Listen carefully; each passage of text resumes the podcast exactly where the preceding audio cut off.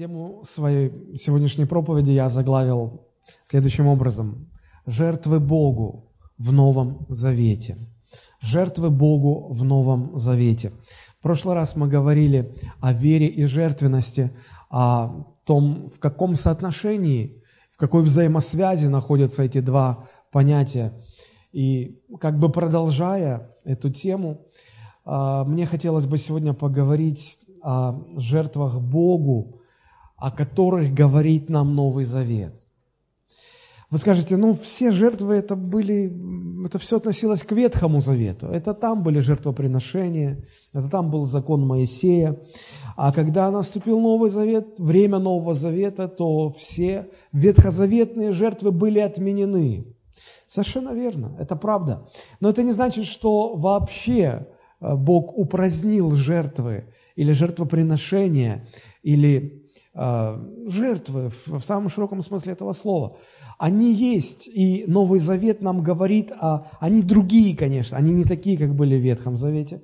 И Новый Завет рассказывает нам, какие жертвы угодны Богу а, в соответствии с Новым Заветом. Давайте мы вместе с вами откроем Евангелие, вернее, не Евангелие, а послание к евреям. Послание к евреям, 13 глава. Мы прочитаем с 15 по 16 стихи. Евреям, 13 глава, с 15 по 16 стихи. Здесь написано, «Итак, будем через Него...» О ком идет речь? Об Иисусе Христе, правильно. «Итак, будем через Него непрестанно приносить Богу жертву хвалы, то есть плод уст, прославляющих имя Его. Не забывайте также благотворения и общительности, ибо таковые жертвы благоугодны Богу». Посмотрите, это Новый Завет. И в Новом Завете Бог призывает нас и говорит, мы должны, мы будем. Не если вы захотите, то вы можете. Нет, сказано, будем приносить жертвы Богу.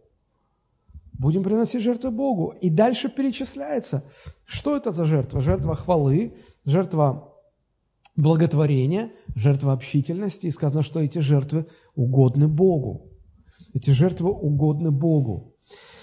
И э, мы их приносим, эти жертвы, эти жертвы Нового Завета, или чтобы не было воспринято неправильно, а, в пассивном смысле жертва Нового Завета, а жертвы Богу, о которых рассказывает Новый Завет, да, э, вот эти жертвы мы приносим не а, по той же самой причине, по которой приносились ветхозаветные жертвы. Потому что роль ветхозаветных жертв сводилась к тому, чтобы открыть а, иудеям доступ к Богу, чтобы человек, грешный человек получил а, доступ в присутствие святого Бога. Но жертвы Нового Завета мы приносим их, исходя из благодарности, из того, что Бог уже сделал для нас – и наше сердце в ответ на это обнаруживает в себе благодарность, и, и, и это является мотивом, почему мы хотим что-то отдать Богу, чем-то пожертвовать, какую-то жертву ему принести.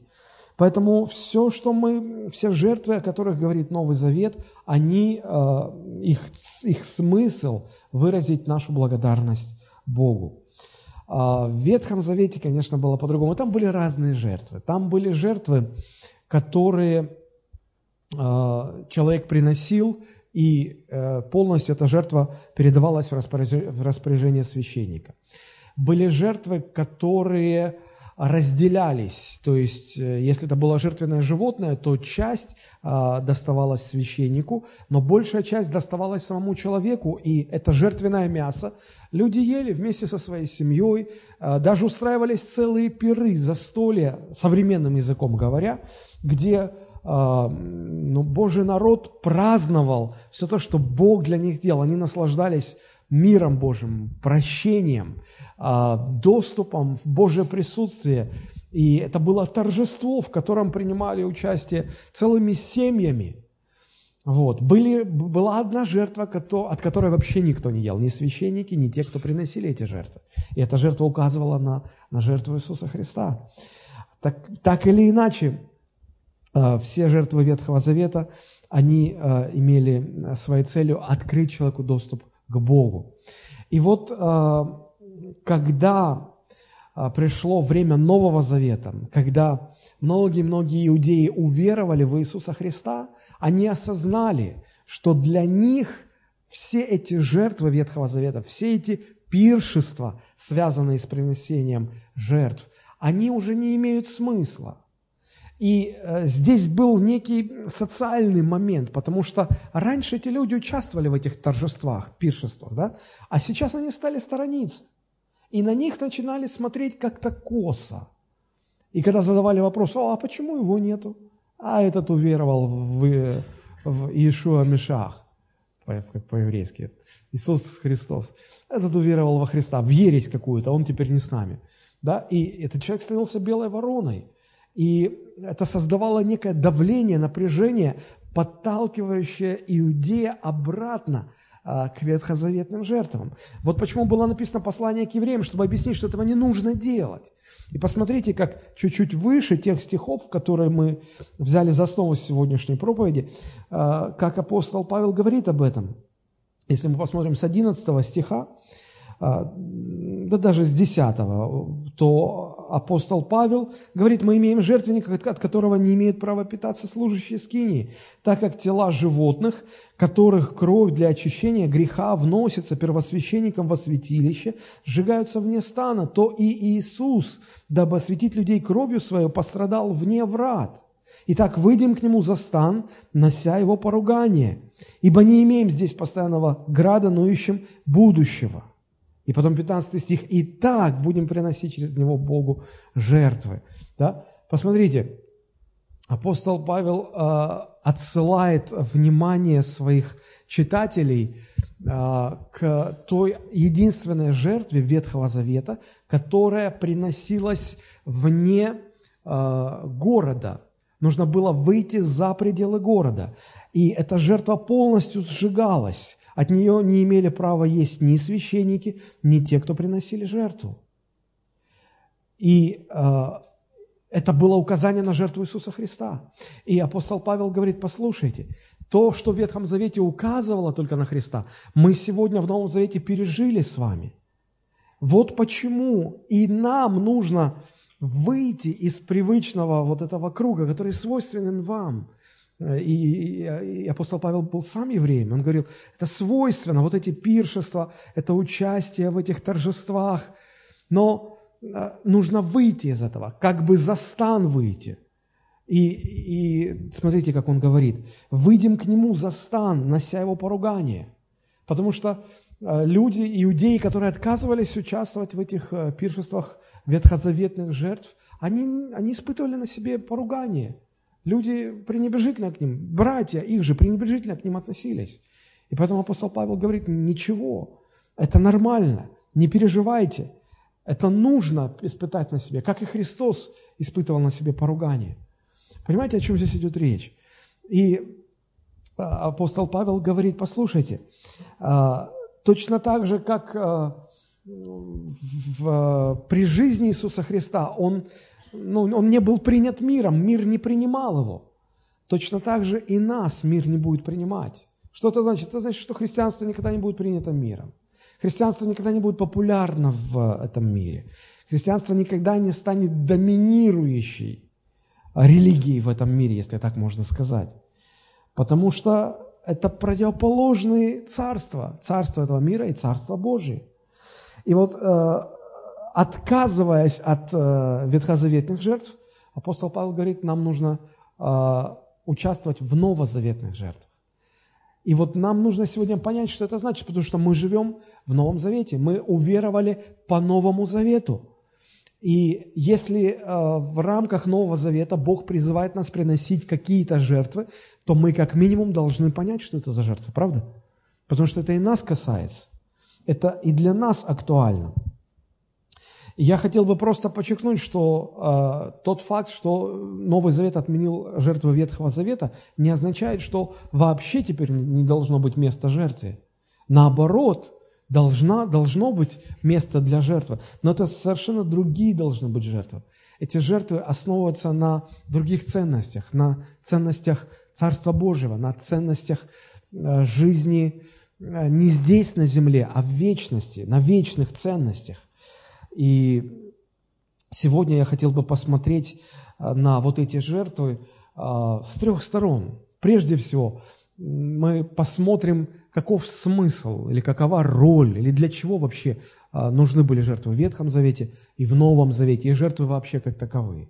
Да? Потом мы посмотрим о том, как, на то, какие признаки или какой должна быть жертва, чтобы она была богоугодной, угодно Богу, да? потому что здесь мы читаем, что вот конец 16 стиха, «Ибо таковые жертвы э, благоугодны Богу». Да? То есть какие характеристики, по каким характеристикам мы можем понять, что вот эта жертва угодна Богу. И третье, э, мы посмотрим э, на формы этих жертв, то есть что из себя представляет. Их три всего здесь. Здесь их всего три. Жертва хвалы, жертва благотворения и жертва общительности. Вот мы о них подробно поговорим. Итак, давайте начнем с самого начала. Прежде всего, для чего нужны были жертвоприношения в служении Богу? Какова, какова их роль или каков их смысл? Если мы э, посмотрим немного выше, э, на 13 главу, то мы увидим, что немного выше апостол Павел говорит, э, что не нужно делать. Да? И мы, мы, у нас была проповедь на эту тему, о том, чтобы мы не увлекались учениями чуждыми, различными и так далее. А что же нужно делать? А нужно приносить Богу жертвы, жертвы Нового Завета. И что это за жертвы? Вот как раз мы сейчас и будем смотреть. А, я хотел бы сразу сказать, что в современном нашем сегодня с вами христианстве, если посмотреть глобально, то а, современное христианство, оно сложно сказать, что оно базируется или оно связано с жертвенностью, с жертвой. Да, потому что в основном сегодня мы встречаем некое, из, как сказать, искаженное понимание Божьей благодати, а, извращенное, искаженное. В чем неправильность этого понимания, то, как люди сегодня видят христианство? А неправильность в том, что люди почему-то начинают думать, что Бог обязан был послать своего Сына Иисуса Христа на землю, чтобы тот умер на кресте за наши грехи. Как бы Бог обязан был спасти нас или вынужден был это сделать или ну, не мог не сделать этого. Да, и мы принимаем это как должно, как само собой разумеется. А, потом, подарив нам спасение, Бог как бы обязан ну, благословлять нас, благословлять всем. Э, и не только духовными, но и а, особый упор делается на, на материальные благословения. Бог обязан благословлять нас здоровьем, деньгами, благоприятными обстоятельствами, хорошими условиями жизни. А наша ответственность наслаждаться этим всем. Как часто сегодня говорят о том, что христиане должны наслаждаться Богом. И в церквях говорят, вы наслаждаетесь, надо наслаждаться Богом. И, и, и люди говорят, что э, это наслаждение Богом здесь на земле, это как бы подготовка к тому, что когда мы попадем на небеса, мы там будем наслаждаться Божьими благословениями всю вечность. Друзья, это неправильное понимание. Совершенно неправильное понимание. Потому что настоящее христианство, оно всегда связано не с наслаждением Богом, хотя и этому есть место, но главное, э, что, с чем связано христианство, оно связано с жертвой. Оно связано с жертвой Иисуса Христа, и оно связано с жертвенностью тех, кто стал последователями Иисуса Христа. Посмотрите, 15 стих нам говорит, «И так будем через Него непрестанно приносить Богу жертвы». Так с чем связано настоящее христианство? Здесь же не сказано, «И так теперь будем через Него непрестанно наслаждаться всем тем, что Бог сделал, для нас». Но так же не сказано, правда? мы видим, что а, апостол Павел связывает а, суть христианства с жертвой, именно с жертвой. А, не так давно я нашел одно очень интересное высказывание одного пастора, просто хотел бы вам зачитать его в связи с тем, о чем мы сейчас говорим. Он пишет, что согласно теологии некоторых современных богословов, Новый Завет можно было бы написать примерно так. Цитата. Рыбаки, когда встретили Иисуса, то стали более успешными рыбаками. Петр открыл несколько артелей, у него был большой улов, благодаря Иисусу он постоянно увеличивался и увеличивался. А по воскресеньям Петр ходил за Иисусом и из вырученных денег оплачивал его чита. Всем свидетельствовал о своем материальном успехе и благополучии. И другие ученики благодарили Господа за то, что приобрели дорогих скакунов и имения. Но согласитесь, это то, что происходит сегодня. Но это совсем не то, что мы находим на страницах Нового Завета. Мы видим, что, если мы читаем Библию, что следование за Христом связано с жертвой, жертвенностью. Но современные а, проповедники очень часто учат нас э, устремлять свой взгляд на благословение, на наслаждение благословениями. Но это не так. Это не так. Прежде всего мы видим, смотрите, э, если мы читаем 15 стих, «Итак, будем через него непрестанно приносить Богу жертвы». Друзья, прежде всего мы должны понимать, что речь идет о жертвах, которые мы приносим Богу, не нуждающимся людям, даже не церкви, а лично Богу, непосредственно Богу. И вот как это происходит? Когда человек соприкасается с Богом и переживает Божью милость и благодать, а, как вам кажется, в ответ на это Божье прикосновение в сердце человека что-то рождается, или человек остается таким же, каким и был? Рождается. Рождается ответная реакция. И что это за ответная реакция? Это благодарность. Это желание что-то отдать Богу, что-то сделать для Бога. Поэтому мы можем увидеть, что жертва Богу – это всегда ответная реакция человеческого сердца на ту благодать и милость, которую человек пережил от Бога. Это ответная реакция благодарного сердца.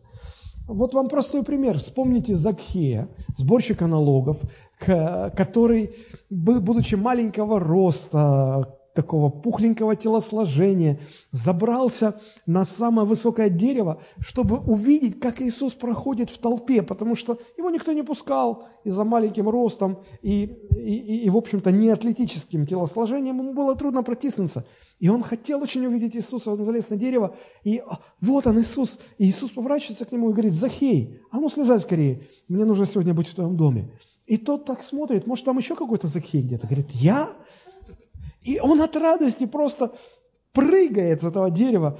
Иисус, пойдем, конечно, я так хотел, я так хотел тебя принять. И, и знаете, когда уже они в доме Закхея сидели, пировали, и Иисус, конечно, что-то говорил людям. И, и, и Закхей был настолько тронут тем, что говорил Иисус, что он буквально прямо посреди этого пира встает и говорит такие слова. Это Лука, 19 глава, 8 и 9 стихи. Лука 19, с 8 стиха. Закхей же, став, сказал Господу, «Господи, половину имения моего я отдам нищим. Если кого чем обидел, воздам в четверо». Иисус сказал ему, ныне пришло спасение дому этому, потому что и он сын Авраама. Посмотрите, Иисус ни к чему его такому не призывал. И, может быть, Иисус разговаривал в этот момент с другими людьми. Но Закхей пережил, насколько, насколько Бог благ и милостив. И вот это прикосновение Бога рождает в нем ответную реакцию, реакцию благодарности. И он встает, его никто не просил. Он встает и говорит, я обижал людей, я знаю, но я теперь, я, я встретился с этим человеком, я встретился с Иисусом, я хочу ну, я хочу загладить вину, я хочу э, воздать в четверо. Вы можете себе представить? Не просто он отдаст то, что забрал, он отдаст то, что забрал, и еще в четыре раза больше. Вы вдумайтесь только. Вы только вдумайтесь. И он говорит, половину имения, пол, вообще всего имения, что он нажил, говорит, я раздам нищим. А у меня такой вопрос. А кому эту жертву приносила Закхей? Людям или Богу? А ведь деньги получили люди. А ведь а, а, ущерб материальный получили люди, правда? Но кому это была жертва? Богу. А, наша жертва может идти людям, но важно, чтобы мы понимали, что мы приносим ее Богу, чтобы это была, это настоящая жертва, это когда сердце реагирует, отвечает на Божью любовь. Вот что такое настоящая жертва. Если нет ответной реакции, если нет этого желания приносить Богу жертву, то, вероятнее всего, человек никогда не соприкасался с Богом по-настоящему. Потому что настоящее прикосновение всегда рождает ответную реакцию. Отсутствие этой ответной реакции говорит о том, что не было контакта. Человек не пережил эту встречу, и поэтому не на что реагировать. Поэтому не на что реагировать. Это первое, что нам важно понять и осознать, если мы говорим о жертвах, приносимых Богу. Жертва рождается от, э, как ответная реакция на то, что человек переживает, как Бог благ и милостив, что Бог делает для человека. Если люди не жертвенные, если люди не приносят Богу жертвы, о чем это может говорить? Не потому, что они жадные, не потому, что они пассивные, а потому, что у них не было этого контакта с Богом. Друзья, это, тут есть над чем подумать. Люди э, начали приносить Богу жертвы с самого начала. В Библии мы не находим, нет описания, э, кто научил людей приносить Богу жертвы как это происходило. Но мы видим, что с самого начала, когда, когда человек согрешил, и Бог изгнал людей из э, своего присутствия, люди начали приносить Богу жертвы.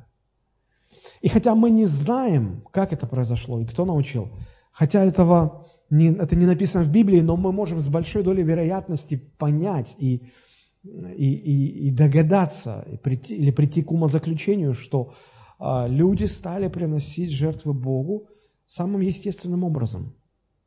Потому что Бог все-таки продолжал заботиться о людях, хотя Он их и изгнал из своего присутствия. Бог все-таки являл людям свою милость. И люди, соприкасаясь с этим, а, переживая Божью милость, они хотели что-то дать взамен. Они хотели чем-то воздать. Это в природе человека. И Вероятно, именно так и, и, и начали люди приносить Богу жертвы, как ответную реакцию. Это было задолго до Моисея, до, а, до постановлений а, Моисеева закона о всех жертвоприношениях. Мы видим а, Каина и Авеля, которые приносят Богу жертвы. И по какой причине? Из благодарности. Из благодарности.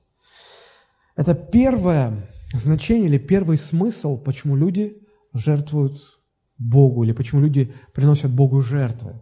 Второе смысловое значение, Бог э, фактически с самого начала человеческой истории тоже начал от, открывать потихонечку.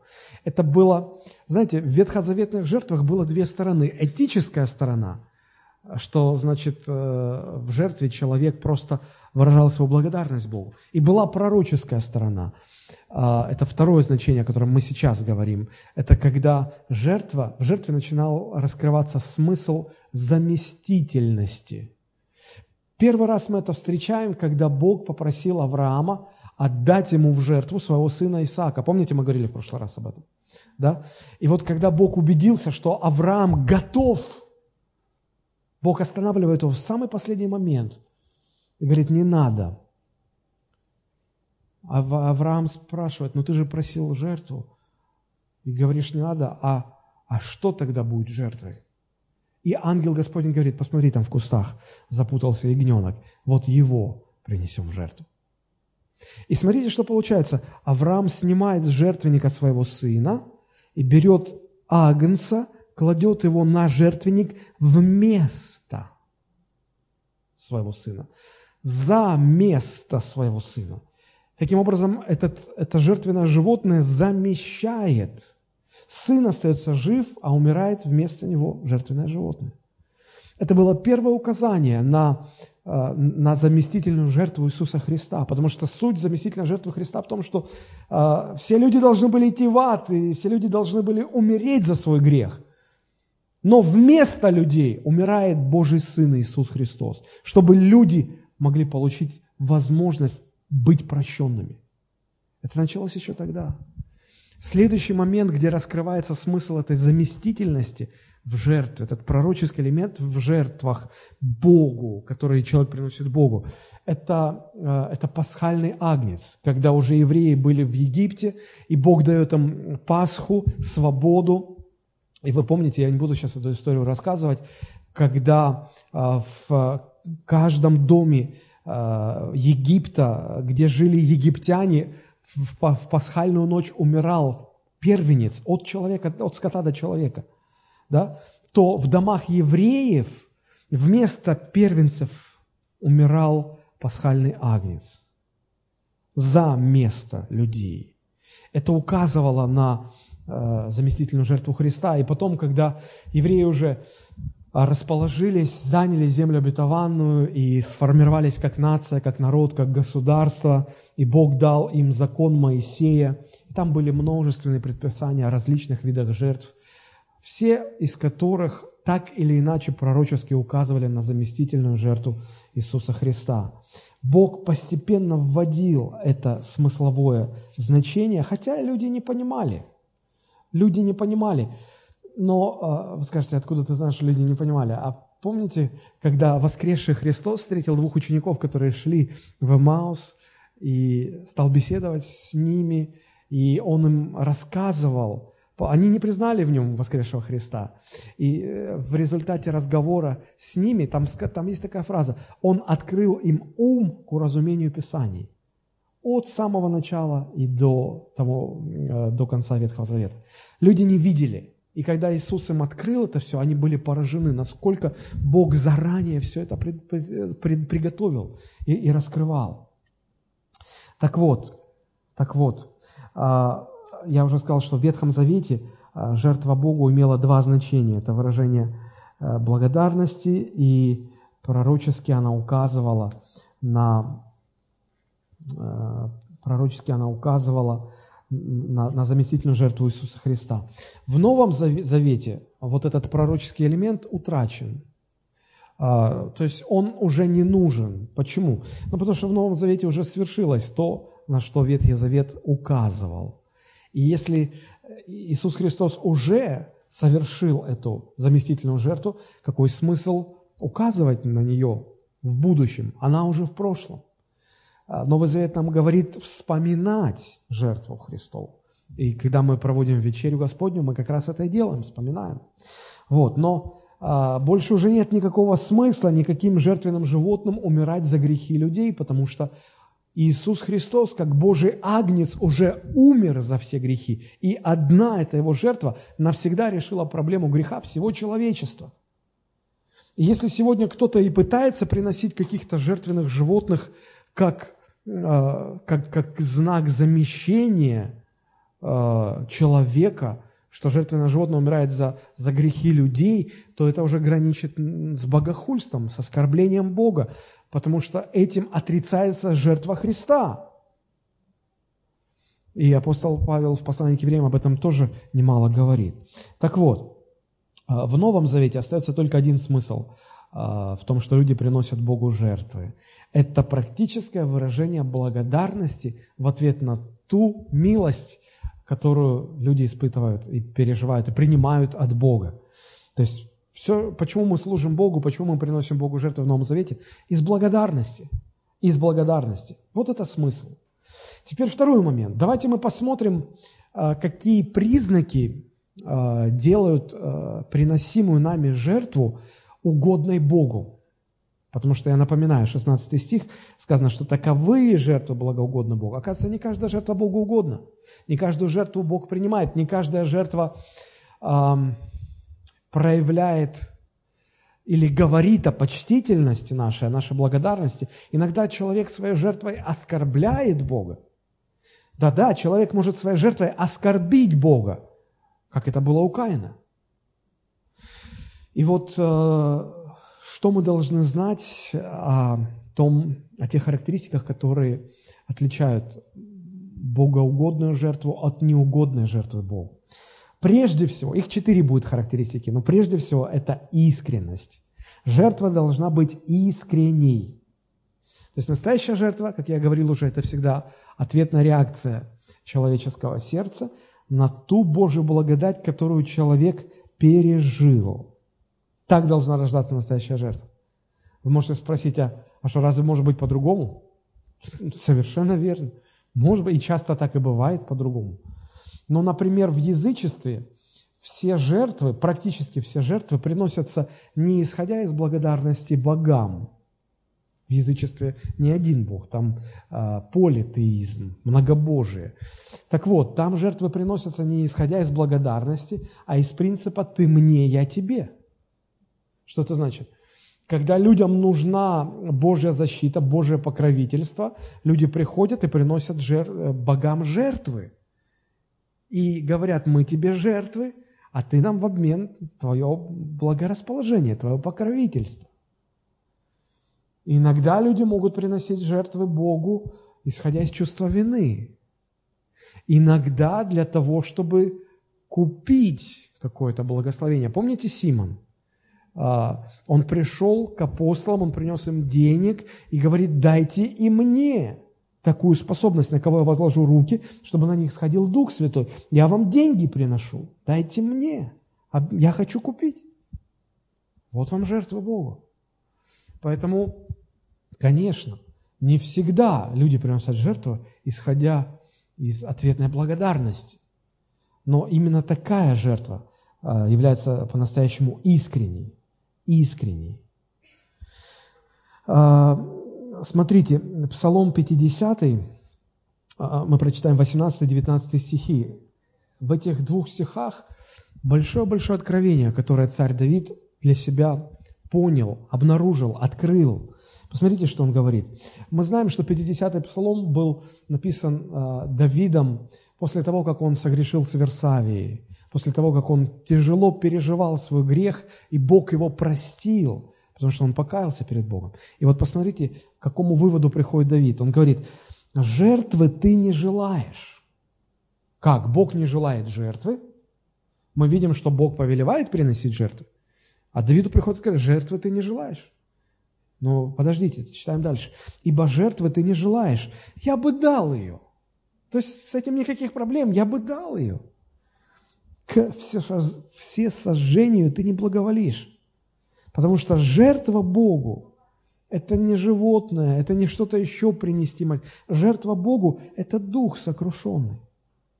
Сердце сокрушенного и смиренного ты не презришь, Боже, не отвергнешь.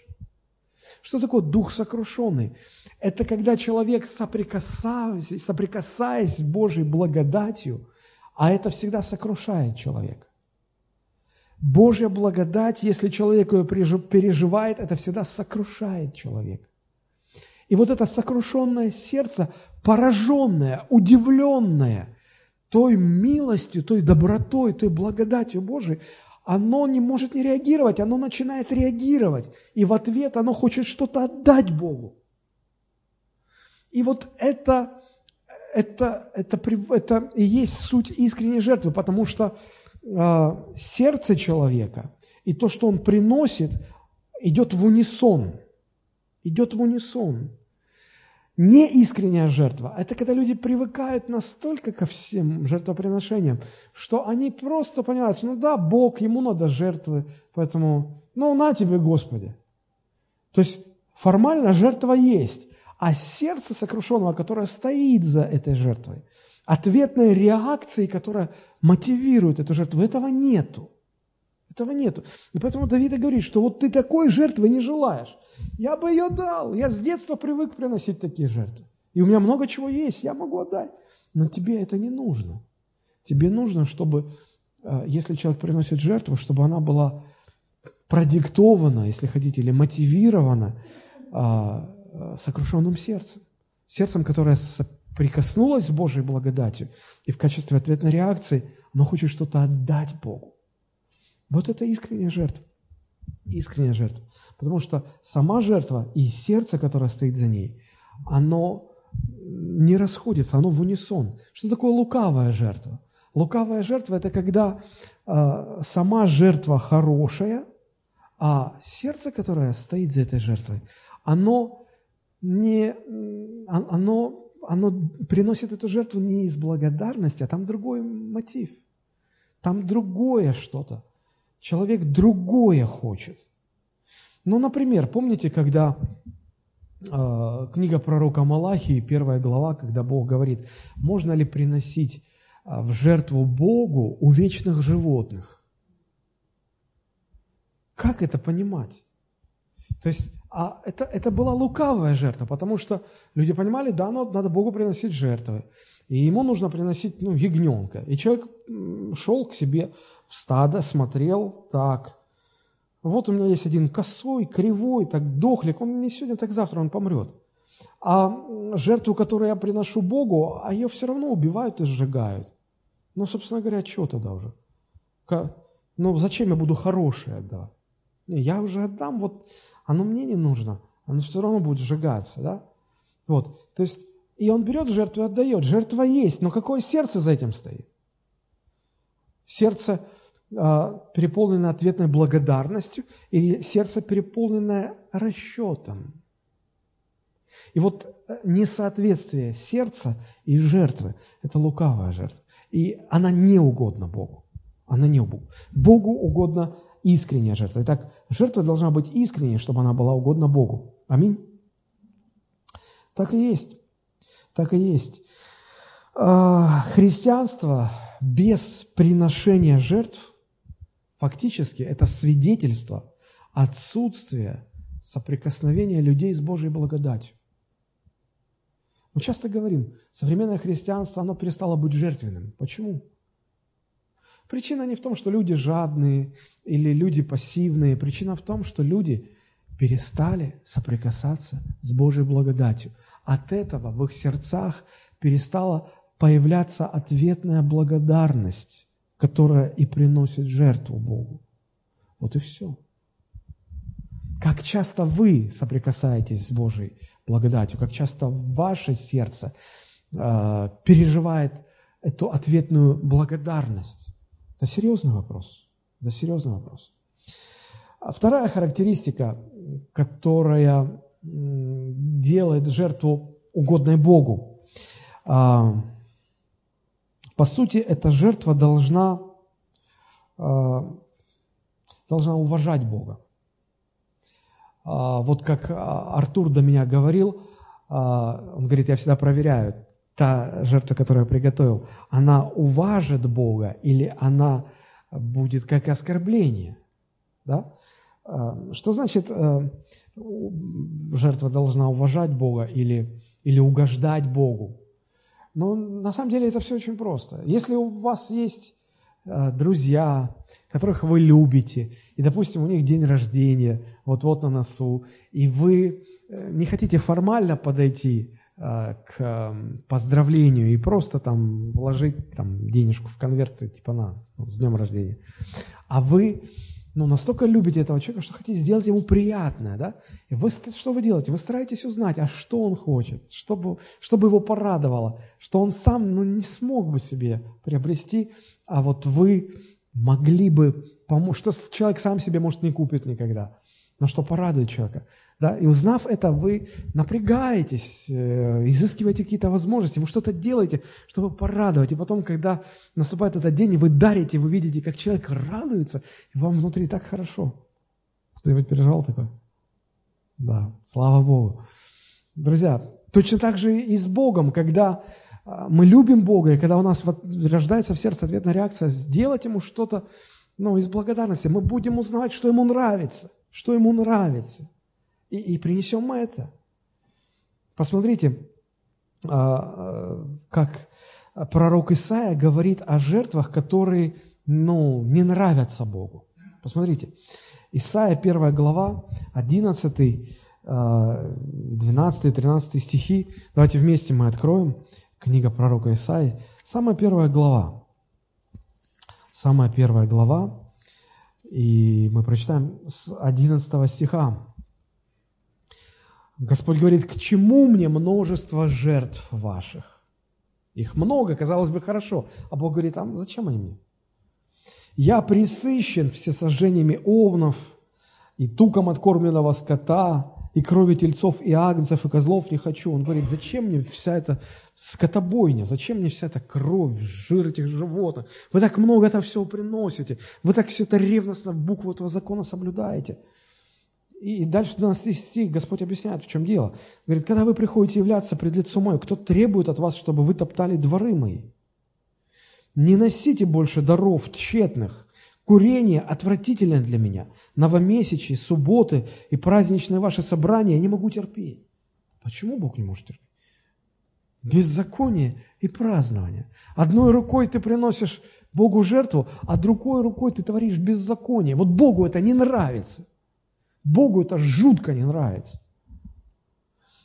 Иногда люди приводят это местописание и говорят, вот, Бог не любит э, человеческие праздники, Бог не любит, значит, когда люди что-то празднуют, и потому давайте мы не будем отмечать Новый год, не будем отмечать Рождество, не будем отмечать Пасху. Ой, мне вот, мне, я грешен, наверное, за то, что я злюсь на таких людей. Мне кажется, это вот как раз из, из той категории, что смотрю в книгу, а вижу фигу. Не Бога вижу, а фигу. Поэтому глупые такие мысли лезут. Но почитайте, ведь речь-то не об этом. На небесах празднуют ангелы о том, когда один грешник на земле покается. На небесах праздник, торжество. Что, вы скажете, Бог ненавидит празднование? Если вы там окажетесь, вы увидите, какие там праздники проходят. Вы увидите, как Бог любит торжество, как Бог любит торжествовать. Но здесь другая картина – Бог говорит, я ненавижу, когда вы формально подходите с жертвами, у вас все вот чики-чики, все отлично. А, а что за этим стоит? Это все не потому, что ваше сердце переполняется благодарностью. Это все, чтобы прикрыть те беззакония, которые вы творите. И что же делать тогда? Э, 14 стих. «Новомесяча ваши, праздники ваши ненавидит душа моя. Они бремя для меня, мне тяжело их нести. И когда вы простираете руки ваши, я закрываю от вас очи мои. И когда вы умножаете моления ваши, я не слышу, ваши руки полны крови». И что же делать? Омойтесь, очиститесь, удалите злые деяния ваши от очей моих. Перестаньте делать зло. Научитесь делать добро, ищите правды, спасайте угнетенного, защищайте сироту, вступайте за вдову. Вот тогда придите и рассудим, говорит Господь. Вот, вот тогда, пусть тогда из вашего сердца будет рождаться а, благодарность, и жертвы из благодарности, они приятны Богу. Когда человек, соприкоснувшись с Божьей милостью, благодатью, перестает грешить, перестает делать беззаконие – перестает угнетать других людей, а наоборот начинает другим людям служить. И приносит из благодарности Богу за то, что Бог так изменил его жизнь, и приносит Богу жертвы. Вот это Богу приятно. Вот это приятно Богу. Это вторая характеристика. А, первая, жертва должна быть искренней. Вторая, жертва должна нравиться Богу, должна быть приятной Богу. И мы, мы вот видим, что делает, а, что доставляет удовольствие и приятность Богу. Третья характеристика – жертва должна нам чего-то стоить. Она не должна нам достаться дешево. А, я уже упоминал это место, но давайте еще раз прочитаем. Пророк Малахия, 1 глава, 7-8 стих. Господь через этого пророка говорит, «Вы приносите на жертвенник мой нечистый хлеб и говорите, чем мы бесславим Тебя?» Да тем, что говорите трапеза Господня, не стоит уважения. В другом переводе написано, вы говорите тем, что говорите, что можно пренебрегать, можно неуважительно относиться к Богу. Дальше читаем. «И когда приносите в жертву слепое, не худо ли это? И когда приносите хромое и больное, не худо ли это? Поднеси это своему князю, будет ли он доволен тобой и благосклонно ли примет тебя, говорит Господь. То есть, когда люди действительно, смотри, они руководствовались старым украинским принципом, на тебе, Боже, что нам не гоже. То есть, вот, э, что Богу дать, что Богу дать? Так, что нам не нужно? Вот это. О, вот это и дадим Господу. Все равно же это, там все сгодится. Мы как-то объявили о том, что э, для детского служения, если у вас есть игрушки, э, то вы можете ну, принести в детское служение, чтобы вот когда маленькие дети. И э, у меня сложилось такое ощущение, что мы объявили о том, что все, что вам дома не нужно, все, что вам было лень донести до мусорки, приносите в церковь. Я серьезно говорю, когда руководитель нашего детского служения говорит, пастор, а что с этим делать? Я говорю, безжалостно выбрасывать. Это во всесожжение Господу. Потому что для, чего большего оно не, не годится. Чего только не, проход, не, не приходилось видеть. Когда люди вместо денег пуговицы бросали э, в, э, в сосуд для пожертвований и так далее, и так далее. Ну, все, всякое было. Друзья, смысл жертвы в том, чтобы, в том, чтобы это, ну, в жертвенность, если так можно сказать. Ну, нельзя так вот, ну, с точки зрения самоцентричного человека, это можно понять, да, человек рассчитал, понимает, что вот ему так выгодно, ему так выгодно, но он же Богу приносит жертву. А Богу как? Как определить, э, вот, что в этом плане угодно Богу, а что не угодно Богу? И сам Господь же предлагает очень простой тест. Он говорит, вот то, что ты собрался приносить Богу, поднеси это князю твоему. А в наш... у нас нет князей. Да, у нас нет князей. Но поднеси это мэру. Вот ты собрался пожертвовать что-то Богу.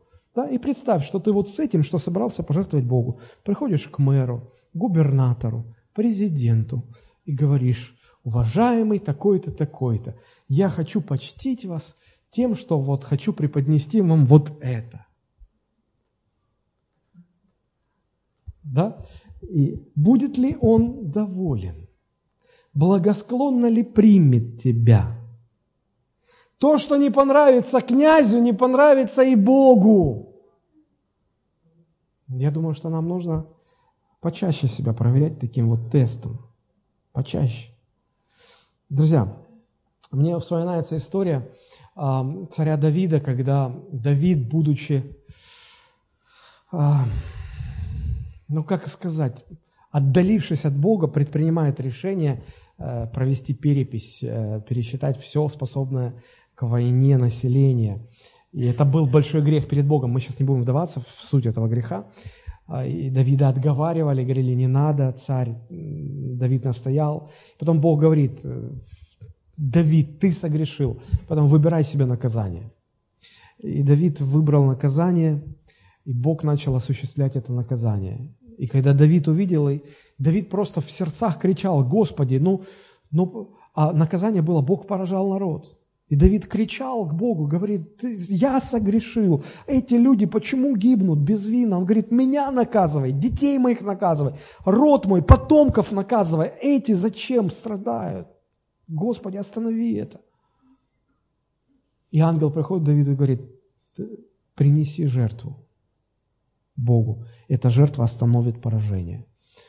И Давид приходит на то место, которое Бог указал для того, чтобы совершить жертвоприношение. Это место оказалось на поле а, земледельца, этого человека звали Орна. Да? И когда Давид со свитой пришли, и, и Орна испугался, говорит, ну не каждый день цари заходят на, на нашу фазенду. Вот. И Давид объясняет и говорит, я должен Богу принести здесь жертву. И Орна из почтения и любви и уважения к царю говорит, царь Давид, пожалуйста, не надо ничего платить, землю дарю тебе, а, вот валы дарю тебе, чтобы принести во все сожжения. Вот что тут дров нет, повозки разберем на дрова и на них сожжем жертву. Все тебе, ничего не надо, царь, бери.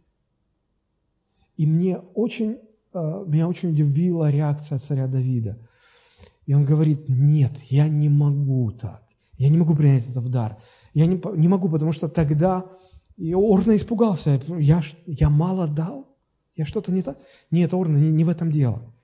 Пойми, что если я приму это бесплатно от тебя, в дар, мне эта жертва не будет стоить ничего. И это уже будет не жертва. Поэтому я куплю и куплю тебя по хорош, для тебя хорошей цене. Я заплачу. Это был не вопрос денег, это был вопрос принципа. И Давид заплатил за землю, Давид заплатил за, за повозки, Давид заплатил за жертвенных животных, Давид за все заплатил. И он принес Богу жертву. И наказание Божие остановилось. Жертва нам не должна доставаться дешево. Мы сегодня слышали, Артур говорил, а, от каждого, в ком будет усердие, принимайте приношение. Для меня это, знаете, о чем говорит? О том, что для того, чтобы совершить приношение Господу, это от нас потребует усердия. Это не то, что я достал из кармана и отдал. А где усердие? Настоящая жертва, она всегда требует усердия. Усердие – это когда пот выступает, и ты вытираешь, когда ты напрягаешься, когда это тебе стоит чего-то. Так вот, жертва та угодна Богу, которая нам чего-то стоит, которая от нас требует усердия, которая заставила нас попотеть, которая для нас нелегко дается. Вот такая жертва угодна Богу. Вы скажете, ну, тут надо подумать в, в была, как это, в добродетели рассудительность проявить. Знаете, если сердце сокрушено Божьей благодатью, человек не считает. Человек не считает. Он, он, он отдает, и он, было бы, он все бы отдал. И было бы больше, он бы больше отдал. Я не говорю, что нам сейчас нужно все раздать Богу и, остаться ни с чем. Нет. Но я говорю о, о принципе. Я говорю о принципе. Это третий принцип. Итак, жертва, чтобы быть угодной Богу, должна быть искренней, она должна быть приятна Богу, она не должна нам доставаться бесплатно или быть дешевой для нас. И четвертый, эта жертва должна быть принесена через Иисуса Христа. Возвращаясь в 13 главу послания к евреям, посмотрите, там сказано, 15 стих, «Итак, будем через Него непрестанно приносить Богу жертвы». Через Него. Вы не можете сами по себе принести Богу жертву. Вы не, ни один человек не может. Это было в Ветхом Завете, это в Новом Завете. Это очень важное условие. В Ветхом Завете человек для того, чтобы принести Богу жертву, он, он не мог обойтись без священника. Он не мог обойтись без священника. Нужно было взять жертву, прийти к священнику, и священник выступал посредником между Богом и человеком. Для этого была очень веская причина. Бог с самого начала внушал и внушал и внушал людям мысль о том, что человек просто так не может, грешный человек не может просто так войти в присутствие святого Бога. Это не может произойти просто так. Каждый еврей должен был пройти обряд очищения, потом взять жертву умилостивления, прийти с ней к священнику. Священник совершал ритуал жертвоприношения. И только после этого священник возвращался и объявлял человека чистым, и человек мог войти в Божие присутствие. И все это постоянно напоминало человеку, ты грешный, а Бог святой, ты не можешь просто так прийти. Нужно, чтобы за твой грех было умершвлено жертвенное животное, и это открывает тебе доступ в Божие присутствие. Ты не можешь сам. И э, когда автор послания к евреям говорит, что мы через если те через священников земных, то мы через Него, через Иисуса Христа, который является нашим первосвященником. Мы через Него только можем приносить жертвы. Что это значит? Это значит, что мы должны всегда помнить, что без жертвы Иисуса Христа у нас, верующих Нового Завета, не может быть доступа к святому Богу. Мы не можем просто так прийти к Богу и просто так что-то отдать Богу. Иногда люди, когда вот в церковь идет там сбор пожертвований, люди думают, Боже мой, как все банально просто. Залез в карман, достал какую-то монетку и бросил, вот жертва Богу. А что тут сложного?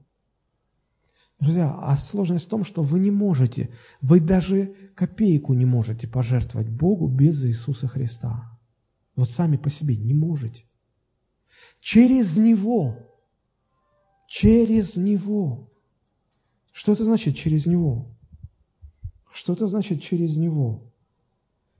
Это значит, что мы должны всегда, слышите, всегда держать в своем сознании понимание того, что мы прощены Иисусом Христом. Это для нас никогда не должно стать привычным. Это никогда для нас не должно стать обыденным. Я хочу показать вам небольшой ролик. Пока он готовится, я хочу сказать вам, послушайте, мы как христиане, а, кто 5 лет, 10 лет, 20 лет во Христе, мы привыкаем к Божьей благодати, мы привыкаем к жертве Христа, мы привыкаем, для нас это становится настолько, стоп, для нас это становится настолько привычным и обыденным, что мы не задумываемся об этом. Мы так, нам нужно к Богу, мы приходим, прибегаем, «А, Господи, а, у меня проблема, Боже, помоги. Мы так влетаем в тронный зал – Библия говорит, вы не можете сами. В Ветхом Завете для этого нужны были священники а, земные, в Новом Завете есть первосвященник. Вы даже не помыслили о нем. Для вас это как-то обыденно стало. Вот я хочу этим роликом проиллюстрировать, что значит обыденность для христиан. Выключите свет, давайте мы посмотрим. Это фрагмент из фильма «Отец солдата».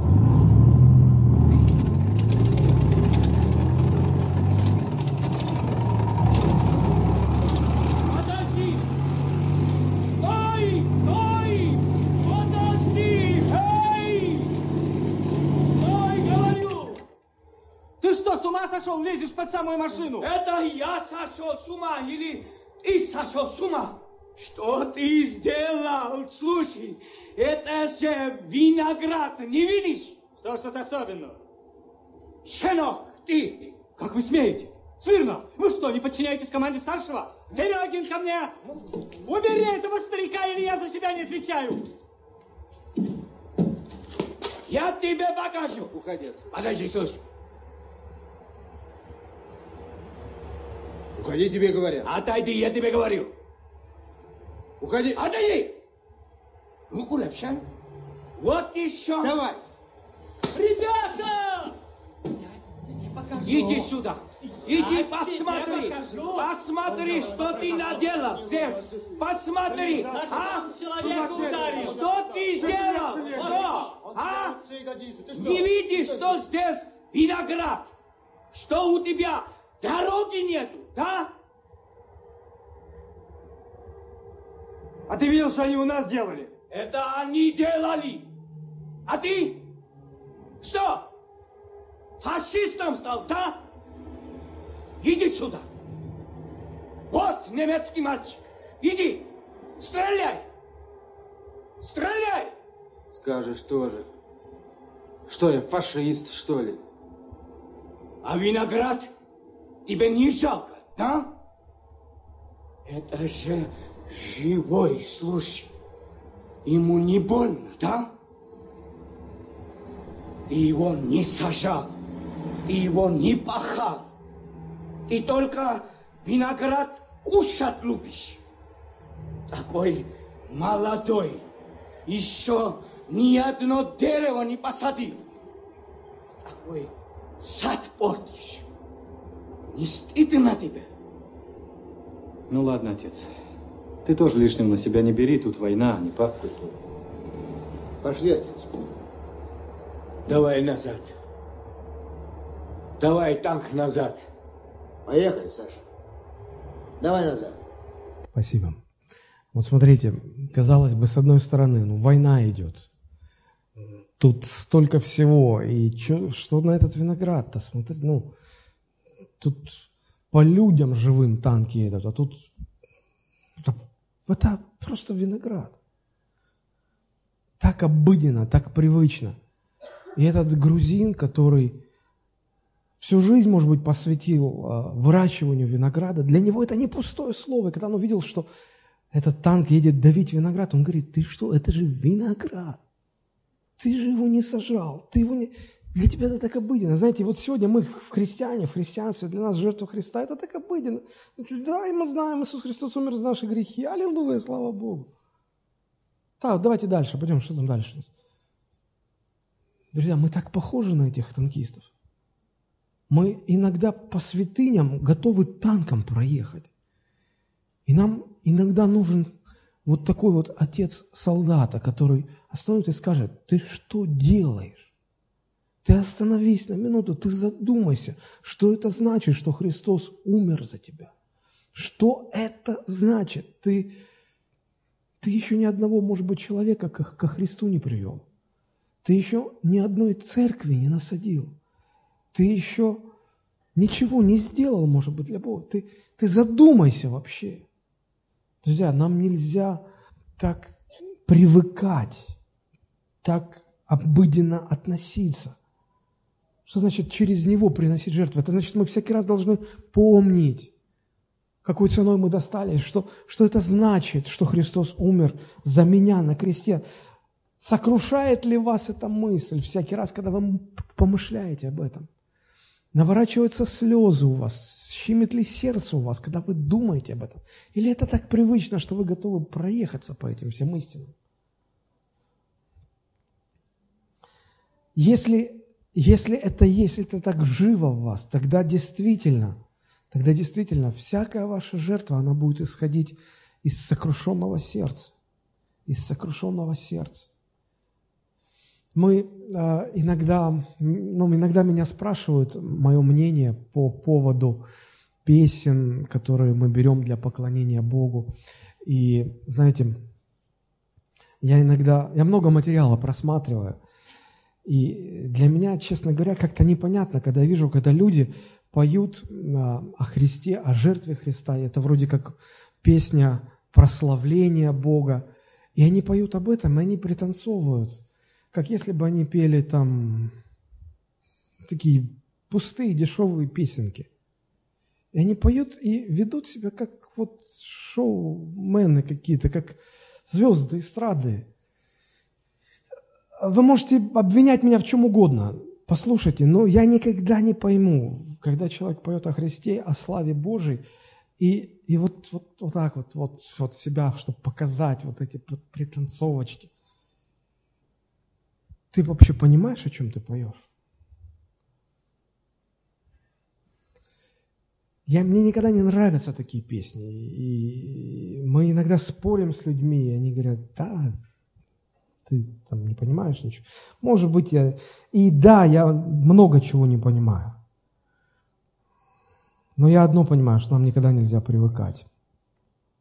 Как те люди шли через храм, через священников, чтобы принести Богу жертву, так мы сегодня должны проходить через понимание и трепет осознание жертвы Христовой, чтобы через него приносить Богу жертву.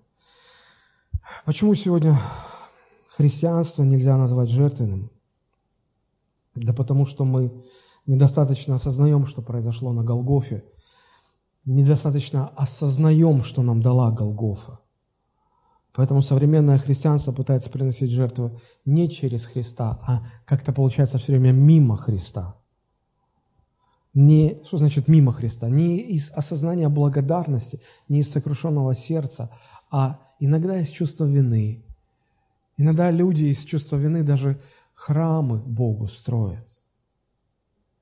Знаете, как в анекдоте, когда такой вот меценат, построивший много церквей. А почему построивший? Потому что столько наворовал, что уже спать по ночам не может. И чтобы как-то загладить свой грех – там церковь, тут церковь, тут церковь, построил, попадает на небеса, и там в небесной канцелярии посмотрели его досье, и так спокойным голосом говорят, а вам, уважаемый Иван Иванович, вот налево в ад. Как в ад? Как в ад? Я же столько церквей построил, я же столько денег пожертвовал. Ему говорят, не беспокойтесь, пожалуйста, все деньги вам вернут. Если для вас это решающий был момент, вам все вернут, не переживайте. Только зачем они ему там? Это другой же вопрос. Из чувства вины вы скажете, ну, у меня нет больших денег, поэтому из чувства вины мне это не грозит. Еще как грозит. Еще как грозит. Иногда проповедники так проповедуют о жертве, чтобы заставить людей чувствовать себя виноватыми, чтобы люди выворачивали свои карманы. Это мерзко. Это Богу мерзко. И это нечестно по отношению к людям. Проповедники не имеют права манипулировать людьми. И Богу не нужны такие жертвы, совершенно не нужны такие жертвы. Потому что для Бога приятная жертва – это та жертва, которая рождена как ответная реакция благодарного сердца. Посмотрите, как об этом апостол Павел говорил. 2 Коринфянам 5.14. Он говорит, «Любовь Христова объемлет нас, рассуждающих так, если один умер за всех, то все умерли, а Христос за всех умер, чтобы живущие уже не для себя жили, но для умершего за них и воскресшего. Обратите внимание, апостол Павел делает вывод, что я теперь уже должен не для себя жить, а для Христа. Почему он делает такой вывод? Потому что любовь Христова объемлет его. В оригинале сказано, любовь Христова позволяет прийти к выводу, к пониманию, к осознанию. Любовь Христова будоражит сердце так, что внутри рождается ответная реакция благодарности и понимания, что теперь я уже не могу для себя жить, я должен для умершего за меня, для воскресшего за меня жить. Вот какая жертва Богу угодна. Вот что значит через Христа приносить жертву. Я это говорю сейчас не для того, чтобы вот создать такое напряжение, чтобы люди начинали быть более активными, больше жертвовали. Нет, нет, нет, нет, ни в коем случае. Я просто хочу показать, в чем э, подлинная суть жертвы и, и, и какие жертвы Нового Завета Бог э, требует от нас, от, от э, тех, кто называется Его детьми. Итак, без настоящей жертвенности подлинного христианства быть просто не может. Просто не может. Мы уже выяснили а, две вещи.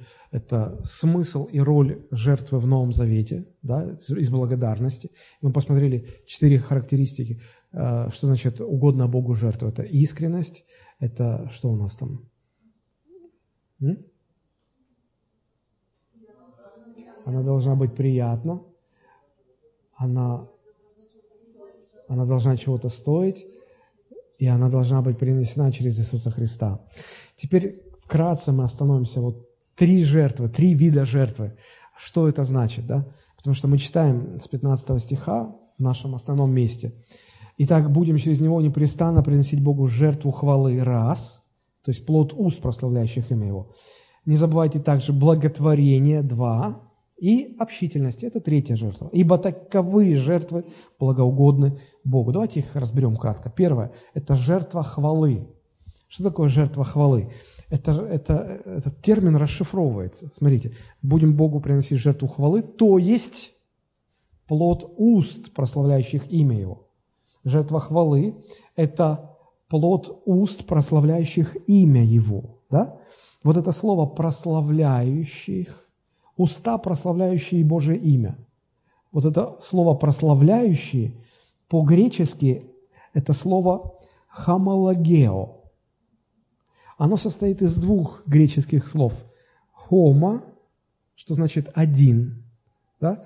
Нам это слово знакомо по слову «гомосексуализм». Гомосексуализм – один. То есть это когда люди одного пола имеют интимную связь. Одного, хома, один. И логео, от греческого слова логос. Логос – это слово, логео – это говорить, глагол говорить. Хомологео означает говорить одно, говорить одинаково. И вот это слово в греческом языке, оно имеет смысловое значение обещать, в том смысле, что одинаково говорить. Не так, что когда просил э, занять, обещал отдать с, там тысячу рублей, а потом уже, да нет, я же не тысячу, там, я пятьсот. Одинаково говорить, обещать, признавать или исповедовать, то есть соглашаться с Божьей оценкой. Исповедовать свой грех – это значит соглашаться, что если Бог считает это грехом, то и я буду это признавать за грех – если Бог называет э, секс до брака грехом, то и я признаю, я соглашаюсь, что это, это да, это грех. Кто-то говорит, подождите, какой же это грех? Это грех. А пока, с, какой, с какой колокольни это грех? С той колокольни, что Бог считает это грехом. Ну, это Бог считает, а вот в том-то вся эта суть. Говорить одинаково с Богом, провозглашать, признавать, исповедовать. Провозглашать в том смысле, что соглашаться э, с, с чем-то уже сказанным и прославлять, говорить одинаково с тем, что уже сказано кем-то в отношении признания кого-то. И поэтому вот это слово гомологео, да, или плод уст гомологео, имя его, да, можно было бы перевести так.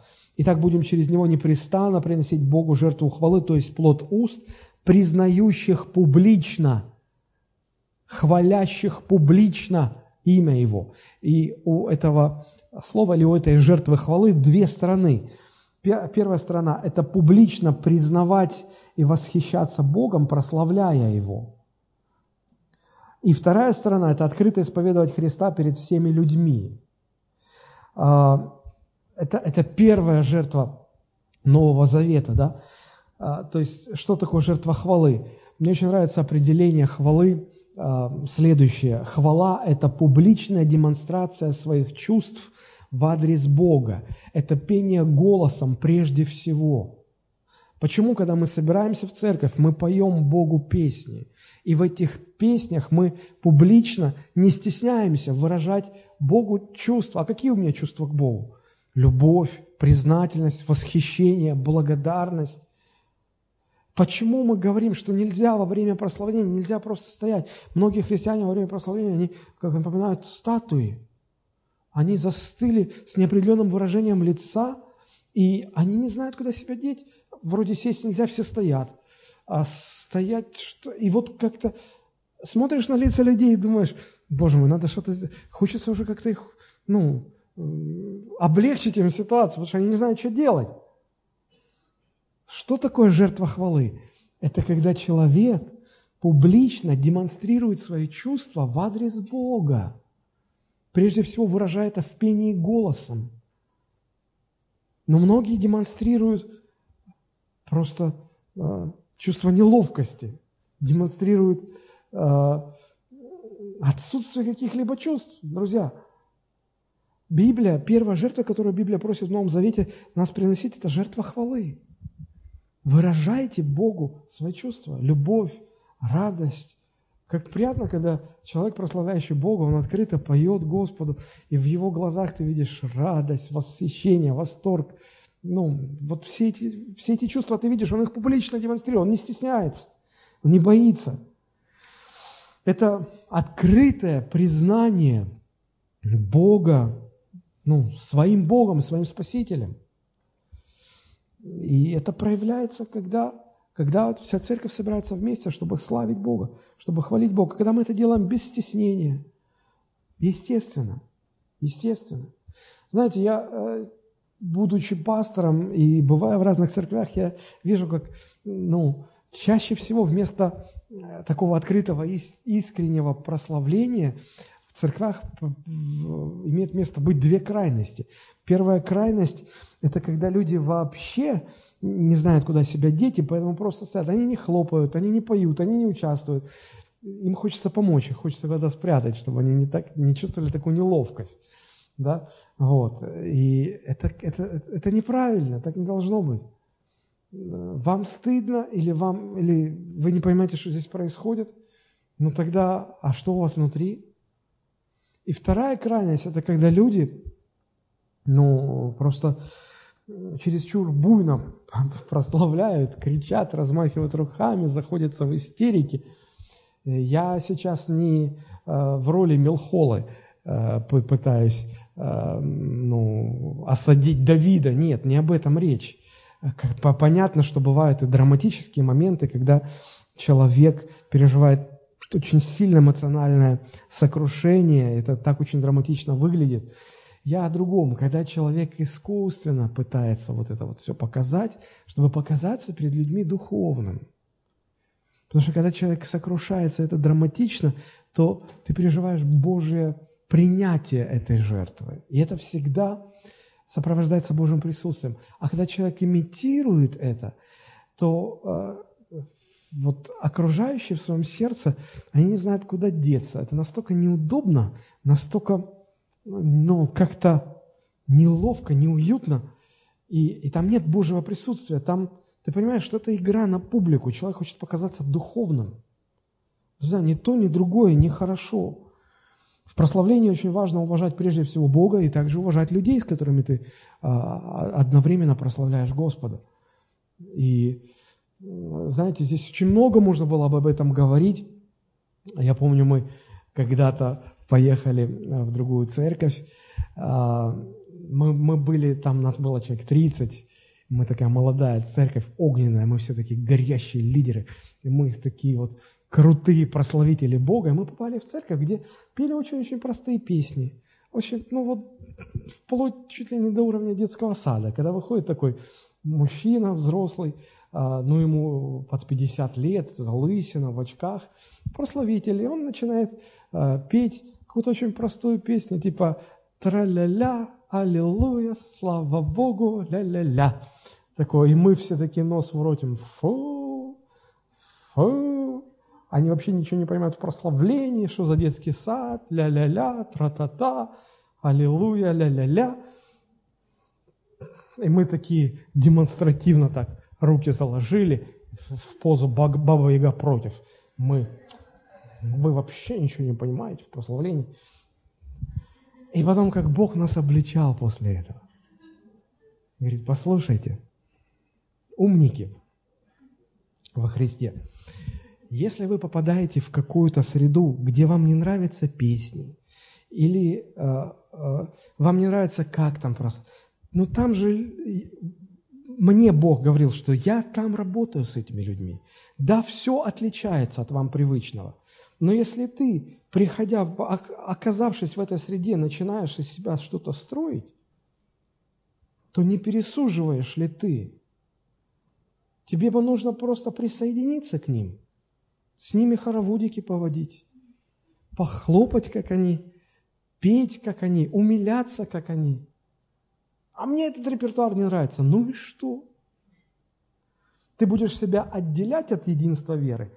Или ты, сердце твое тянется к тому, чтобы быть едиными с братьями и сестрами? Да, они другие – да, песни другие. Ну так мы вообще что делаем? Мы показываем свою крутизну или мы прославляем Бога? Жертва хвалы. Вот э, это трудно сделать, трудно себя смирить. Но, знаете, я всегда думаю, э, люди, люди полагают, что э, хвалить Бога это требует такой жертвы. Ну, потому что да, это жертва хвалы. И вот чтобы отказаться от своих преференций, от того, что нам нравится, а мы жертвуем. Но вы никогда не задумывались о том, что Бог, принимая наше прославление, для Него это еще большая жертва несравнимо больше жертв. Потому что наши самые лучшие, высококлассные гимны, песни, от которых мы думаем просто, ну небеса должны упасть на колени, разрыдаться в три ручья, и сам Господь должен стать перед собой на колени и плакать, и сокрушать. Нам кажется, это лучше не может быть произведение музыкального. Мы никогда не задумались, что для Бога это примитивнее, чем то траля для нас настолько примитивно, что была бы его воля или желание, он бы даже ни разу не захотел бы послушать это. Но он принимает это, потому что он видит, что за этими песнями есть искреннее сердце. Он не на тексты смотрит, не на музыку смотрит, не на стили смотрит, на сердце смотрит. Было время, когда я, будучи молодым верующим, грешил тем, что высмеивал. Я не боюсь это, в этом признаться, потому что Бог обличил меня, я покаялся, Бог меня простил. Я высмеивал песни. Я а, пришел к Богу а, в небольшой а, евангельской церкви, а, и когда я там покаялся, в церковь ходило человек 20, не больше. И все время... Это был 91 год, между прочим, давно это было. И, и, и мы собирались в темном зале старого санатория Черноморья, если кто помнит такое. Вот. Там всегда был прогнивший сырой пол, воняло канализацией. И, и мы там собираемся, там часто свет выключали, и, и ставили какие-то фонарики. И вот мне все это напоминало э, тот фильм, когда собачье сердце, да, когда Швондер в подвале там суровые годы приходят. Я думал, боже мой, это прославление. А, а я очень любил музыку, и я до сих пор люблю музыку.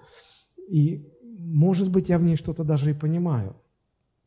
Вот, и, а, я, и там, значит, было так. А, Братья и сестры, прославим Господа. Откроем сборник номер 76 и, и играла фортепиано, мы общим пением пели. «Ой, я грешник бедный, правда я таков». И я про себя думал, я не согласен, какой я грешник бедный. Я спасенный кровью Иисуса Христа, воин Божьей армии. Я праведник, я не грешник. Я даже было время пел. О, я праведник радостный, правда я таков. Автор, если Бог без э, смертный не был полн даров. И, знаете, я э, просто много чего не понимал. Мы собирались на молитвенное собрание, туда приходили только старушки. Меня каким-то ветром туда заносило. И эти старушки еле-еле пели песню. Там были такие слова. «Нет, нет, силы нет, Боже мой, я молю, укрепи ты. И я уже просто убивался, думаю, силы нет, веры нет, Бога нет, ничего нет, я с ума сейчас сойду. И я все это высмеивал, и я помню, как вечерами мы садились и вспоминали, и потом смеялись над всем этим. И потом что-то внутри Бог меня начал делать. И как-то так получилось, я наткнулся на историю создания этих гимнов. Я узнал, что эти гимны были написаны много-много лет назад – в очень-очень тяжелых ситуациях, когда, э, когда эти верующие были в тюрьмах, на ссылках, в каторгах, когда они действительно собирались в каких-то э, Богом забытых местах, чтобы никто не услышал, никто не узнал. И они пели эти песни. Нет, нет, силы нет, Боже мой, я молю, укрепи ты меня. Они пели то, что они чувствовали. Это для них тогда было актуально. А я пришел к Богу в хорошее время, только потому что они своей кровью, своими жизнями заплатили, чтобы это хорошее время пришло, и чтобы в это хорошее время я пришел к Богу. И я теперь их высмеиваю. Да кто я после этого? И я понял, что Бог не смотрит на слова, Бог не смотрит на музыку, Бог смотрит на сердце. И когда я попадаю в другие церкви, в другие ну, я не знаю, там по-другому пою, другие песни пою. Даже если мне внутри неприятно что-то, я просто закрываю всю свою неприятность, выбрасываю свое сердце. Я радуюсь вместе с ними, я начинаю хлопать, как они, петь, как они, разделять с ними их прославление. Это правильно, друзья.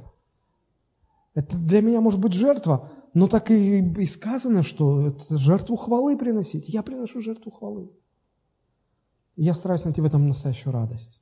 Не притворяться, нет, поймите правильно, найти в этом радость. Второе э, значение этой жертвы хвалы заключается в том, чтобы открыто исповедовать Христа перед всеми людьми. Речь не о том, чтобы доказывать, э, что моя вера самая правильная, или пытаться защищаться, или аргументировать, или знать, как ответить на все возражения людей. Нет, просто дать знать тем людям, которые меня окружают, что я верю во Христа, что я себя признаю э, конченным грешником, Христа признаю своим Спасителем и, и живу для Него. Не надо никому ничего доказывать, навязываться не надо, но и скрывать тоже не надо. Пусть люди знают, что я верующий. Чтобы не было так. Вот, э, вот этот брат так, так вот жил, что на протяжении 20 лет никто из сослуживцев не знал и даже не догадывался, что он христианин. Ну, как конспирация. Работает. Пусть люди знают, что вы верите в Иисуса Христа. Иногда это трудно бывает признать. А, почему? А потому что люди могут изменить а, свое мнение о вас, и это вам может чего-то стоить этого может чего-то стоить. Начинается все очень просто. Начинается с дома. Когда вы не стесняетесь, не стыдитесь исповедовать Христа перед своими домашними, а, перед, своим, перед своей женой, перед своим мужем, перед своими родителями, перед своими детьми, родственниками. Жертва хвалы – это когда муж не стесняется молиться дома с женой, а жена не стесняется молиться дома с мужем когда родители не стесняются молиться вместе со своими детьми, а дети не стесняются молиться вместе со своими родителями. Но это хорошо, когда в семье все верующие. А когда в семье ты один верующий, а все остальные неверующие. Я много раз э, сталкивался с ситуацией, когда новообращенные люди, приходя в церковь, год-два в церкви оставались, и потом я узнавал, что они живут так, что их родители – их жены, их дети не знают, что они верующие. Я потом разговариваю, говорю, а как тебе так удается? А я молюсь, чтобы они не узнали. Я говорю, подожди, так нельзя. Так нельзя. Ты должен открыто исповедовать Христа своим голосом. Не-не-не, ты просто, пастор, вы не понимаете, если отец узнает, что я к вам в церковь хожу, он убьет меня, вас и всю вашу церковь. я говорю, это оставь Богу, Он позаботится. Но ты так долго не сможешь. И я вот, вот, вот я серьезно говорю, из моего опыта, я не знаю ни одного, ни одного такого новообращенного, который вот так вот скрываясь, потом не ушел бы из церкви и не ушел бы от Бога. Все ушли. Все до одного. Все до одного. Поэтому, друзья, поймите, что значит приносить жертву хвалы. Это не стыдиться э, исповедовать Иисуса Христа. Итак, будем через Него непрестанно. В оригинале вместо слова «непрестанно» стоит греческое слово, которое означает «всегда и везде», на всяком месте, в любых обстоятельствах. Когда мы приходим в церковь, мы этим исповедуем Христа. Каждый э, раз в воскресенье приходить в церковь – это не религиозная, узконаправленная, фанатичная какая-то э, традиция. Это мое исповедание Христа. Может быть, вы по воскресеньям всегда в определенное время выходите из дома, и соседи так смотрят из окна, так чтобы вы не видели. О, штунда, пошел молиться Богу своему. Какие-то они зашоренные, какие-то узколобые фанатики. Нет, мы не стыдимся того, в кого мы уверовали. Иногда, знаете, мы, мы, мы, мы боимся, мы стыдимся помолиться вслух. Даже в церкви. Я помню, мы готовили людей к водному крещению, и было собеседование, и мы говорим человеку, можешь помолиться вслух, поблагодарить Бога перед крещением? Он говорит, не, я вслух не молюсь. Я говорю, а зачем вам тогда водное крещение? Ну как, э, ну, чтобы в, рай, чтобы в ад не попасть. Я говорю, вы поймите, что нельзя одной ногой быть в мире, а другой ногой в Боге. Такие люди все равно в ад попадут. Но можно я не буду молиться? Можно, но тогда мы не можем вам преподать водное крещение. Потому что водное крещение – это публичное объявление всему миру, что ты умер для себя и жив для Христа. А вы не то, что это публичное заявление, вы просто помолиться в церкви среди верующих не можете. Что от вас ждать в мире? Вы как Петр будете. И это тоже ходил. Я ходил? Нет, да вы. Вот вам крест, я не хожу в эту церковь. Зачем вам водное крещение? Идите с миром. Поэтому э, учитесь молиться вслух. Церкви, у себя дома, при неверующих людях учитесь молиться вслух. Не бойтесь. Это жертва, не бойтесь. Не стыдитесь, не стесняйтесь. 2 Тимофею 1.8 апостол Павел пишет, «Итак, не стыдись Господа нашего Иисуса Христа, не меня, узника Его, но страдай с благовестием Христовым, силой Бога, не стесняйтесь и не стыдитесь Христа. Ни на работе перед вашими сотрудниками, ни в школе перед одноклассниками, ни дома перед неверующими своими домочадцами. Возможно, вам это будет стоить чего-то, но не стыдитесь. Следующая жертва – благотворения. Вообще, кому, как не христианам, быть а, благотворителями или добродетелями? Правда? Но э, для многих современных христиан жертва благотворения, она стала просто формальным способом каким-то, да, что-то дать, что-то сделать там для людей и так далее. А, эта жертва, э, она прежде всего жертва Богу. А, когда э, Бог договорился с вдовой в Сарепте, что во время голода она будет кормить пророка, и, и когда пророк пришел и говорит, вдова, дай мне поесть, а она говорит, как я тебе дам? У меня самого, самой есть нечего. Вот я сейчас покормлю сына своего, а тебе, наверное, уже не останется. Да? И, и пророк говорит, ну ты же обещала Богу, дай мне поесть, и, и тебе тогда останется. И она все-таки вспомнила этот разговор с Богом, и она отдала эти лепешки пророку. И смотрите, она пожертвовала их пророку или она принесла жертву Богу? лепешки получил человек, но она принесла жертву Богу. Это очень важно понимать. Жертва благотворения. И посмотрите, здесь звучит призыв «не забывайте жертву благотворения». Почему не забывайте? Потому что мы склонны забывать. Знаете, какая тенденция э, наблюдается? Пока вот чем, чем больше э, растет наш уровень жизни христиан, тем меньше становится наш уровень пожертвований, тем меньше становится уровень жертвы. Друзья, что-то в этом неправильно. Что-то в этом неправильно. Мы сегодня, когда у нас все есть, жертвуем меньше, чем вчера, когда у нас ничего не было. Почему? Мы склонны забывать. Почему апостол Павел говорит, прилепляйтесь к добру? Потому что мы все время отлепляемся. Мы сегодня прилепились, а на завтра отлепились уже. Поэтому постоянно прилепляйтесь, не забывайте, делайте что-то для этого. Делайте что-то для этого. Христиане должны быть добрыми. Послание к Титу, 2 глава, 13-14 стихи. «Ожидая блаженного упования явления славы великого Бога и Спасителя нашего Иисуса Христа, который дал себя за нас, чтобы избавить нас от всякого беззакония и очистить себе народ особенный, ревностный к добрым делам». Какой Бог себе хочет подготовить народ? народ? Особенный, ревностный к добрым делам. Поэтому кому, как не христианам, быть добрыми. Современный перевод говорит, не забывайте делать добро. Написано, в синодальном, не забывайте э, также благотворение, а в современном не забывайте также делать добро. Надо учиться делать добро. Надо учиться быть добрым. Что для этого нужно? Научитесь думать о других, не только о себе, о других думать. Интересуйтесь другими, а как они живут. Только не, не так, как, помните, в сказке Филатова. Утром мажу бутерброд, царь говорит, ария царя, утром мажу бутерброд, сразу мысль, а как народ? И икра не лезет в горло, и компот не льется в рот. Да, вот, ну, ну, хоть, ну хотя бы так слуги народа вспоминают про нас, их Господ.